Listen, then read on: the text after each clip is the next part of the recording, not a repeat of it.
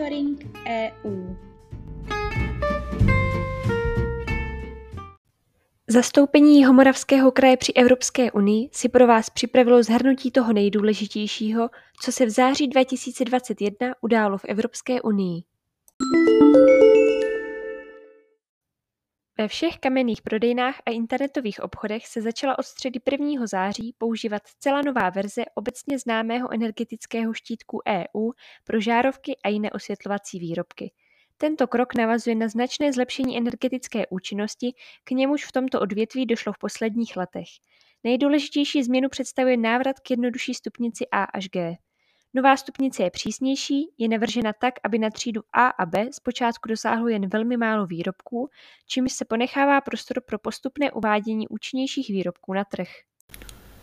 Connecting Europe Express, speciální vlak vypravený v rámci Evropského roku železnice 2021, byl 2. září z Lisabonského nádraží. Během své pětidenní cesty zastavil ve více než stovce měst a do Paříže cílové stanice dorazil 7. října. Začátkem v Lisabonu, ukončením v Paříži a významnou zastávku v Lublani propojila jízda portugalské, slovinské a francouzské předsednictví Rady EU. Z pátku 24. na sobotu 25. září měl vlak zastávku také v Brně. Radní hlavního města schválili připojení Prahy ke společnému evropskému řešení bezdomovectví a bytové nouze. Město se přihlásilo k Lisabonské deklaraci o Evropské platformě pro boj proti bezdomovectví, kterou podepsali všechny členské státy EU. Cílem Evropské platformy pro boj proti bezdomovectví, která vznikla v letošním červnu, je iniciovat dialog a sdílet znalosti i osvědčené postupy. EU posílila svou schopnost reagovat na nová bezpečnostní rizika a vznikající technologie – v platnost vstoupilo nové nařízení o kontrole vývozu, které zpřísní kontroly obchodu se zbožím dvojího užití, civilním zbožím a technologiemi s možným použitím pro vojenské nebo bezpečnostní účely a současně posiluje schopnost EU chránit lidská práva a podporovat bezpečné dodavatelské řetězce pro strategické zboží. Ministři financí zemí Evropské unie začátkem září odsouhlasili Český národní plán obnovy. Během září pak byla Česku vyplacena první platba z Fondu obnovy ve výši 915 milionů eur, více než 23,2 miliardy korun, na kterou měla země nárok v rámci záloh určených k předfinancování jednotlivých projektů. Celkově má Česko v příštích letech dostat až 180 miliard korun. V úterý 7. září se v Jihomoravské lednici sešli premiéry Česka, Rakouska a Slovenska na jednání v tzv. slavkovském formátu. Hlavními tématy bylo sdílení zkušeností v boji proti pandemii COVID-19, možnosti socioekonomického oživení a předcházení bezpečnostním rizikům plynoucích z afgánské krize. Evropská komise přijala svou druhou výroční zprávu o strategickém výhledu nazvanou Schopnost a svoboda EU jednat. Komise v ní určila čtyři hlavní globální trendy, které ovlivňují schopnost a svobodu EU jednat. Jsou to změna klimatu a další výzvy v oblasti životního prostředí, digitální hyperkonektivita a technologická transformace, tlak na demokracii a hodnoty a změny ve světovém řádu a demografii. Evropská komise se rozhodla zaregistrovat Evropskou občanskou iniciativu s názvem Zajištění souladu společné obchodní politiky se smlouvami EU a s mezinárodním právem. Organizátoři iniciativy vyzývají Komisi, aby navrhla právní akty založené na společné obchodní politice, které by zabránily právním subjektům EU dovážet výrobky pocházející z nezákonných osad na okupovaných územích, jakož i vyvážet na taková území, aby se zachovala integrita vnitřního trhu a nepodporoval vznik nebo udržování takovýchto protiprávních situací. Začátkem září byl zveřejněn bleskový průzkum Eurobarometru, o který požádal Evropský parlament. Obyvatele 27 unijních zemí v něm odpovídali na otázky mířící především na využívání společných evropských prostředků. Celý průzkum, včetně čísel za Českou republiku, najdete v linku, který je vložen v tomhle monitoringu v dokumentové formě na našich stránkách. Předsedkyně Evropské komise Ursula von der Leyenová ve středu 15. září přednesla tradiční proslov o stavu Unie.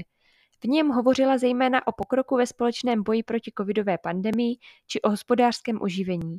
Před poslanci Evropského parlamentu rovněž představila priority unijní exekutivy pro nadcházející rok, mezi nimiž bude zejména naplňování přísnějších klimatických cílů či digitalizace společnosti. Evropská komise navrhla cestu k digitální dekádě, konkrétní plán pro dosažení digitální transformace evropské společnosti a ekonomiky do roku 2030. Navržený plán stanoví konkrétní mechanismus plnění digitálních ambicí EU vytyčených pro rok 2030.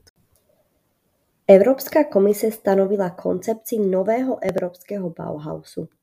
Je v ní uvedená řada politických opatření a možností financování. Cílem projektu je urychlit transformaci různých hospodářských odvětví, jako je stavebnictví a textilní průmysl, s cílem poskytnout všem občanům přístup ke zboží, které je oběhové a méně náročné na uhlík. Nový evropský Bauhaus vnáší do Zelené dohody pro Evropu kulturní a tvůrčí rozměr. Ruský prezident Vladimir Putin opět prodloužil platnost svého nařízení o zákazu dovozu potravin ze zemí, které po ruské anexi ukrajinského Krymu na jaře 2014 přijali sankce proti ruským společnostem a ruským představitelům. Ruská odveta za západní sankce se tak prodlužuje do konce roku 2022. Evropská unie bude mít od příštího roku nový úřad, který má Evropský blok v reakci na pandemii covidu-19 lépe připravit na další krizové situace. Evropská komise představila podrobnosti chystaného zdravotního úřadu, označovaného zkratkou HERA, který bude mít za úkol uchránit unijní státy před opakováním těžkých dopadů koronavirové nákazy. Evropská komise vydala novou aplikaci Erasmus+, která představuje nový milník v digitalizaci programu Erasmus+. Aplikace je k dispozici ve všech jazycích EU a každý student v ní získá digitální evropskou studentskou kartu platnou v celé Evropské unii. Na dobytí jakéhokoliv mobilního telefonu či tabletu prodávaného v Evropské unii by měla v budoucnu stačit jediná nabíječka. Evropská komise představila návrh pravidel, na jejichž základě se budou všichni výrobci muset přizpůsobit standardu USB-C. Podle unijní exekutivy má sjednocení koncovky nabíjecího kabelu usnadnit život zákazníkům a snížit objem elektronického odpadu. Německé parlamentní volby vyhráli sociální demokraté vedení kancléřským kandidátem Olafem Scholzem, kteří získali 25,7% hlasů.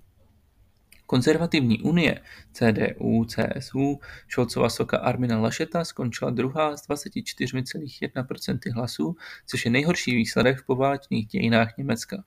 O kancléřský úřad po odcházející Angele Merkelové se přihlásili oba volební lídři.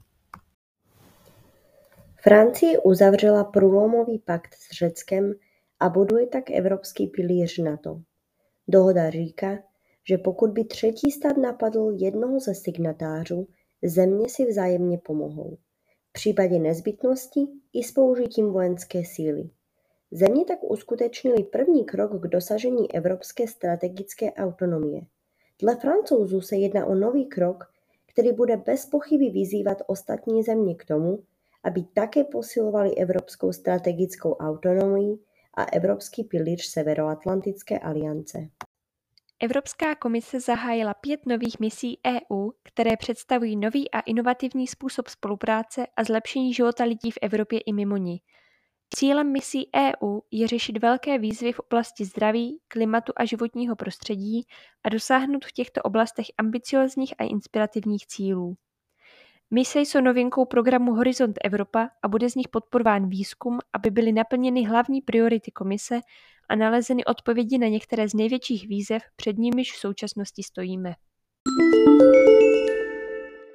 Monitoring EU připravuje zastoupení Jihomoravského kraje při Evropské unii každý pátek. Kompletní informace a zprávy můžete nalézt v příslušném monitoringu na našem webu www.kjmk.eu v sekci Aktuality.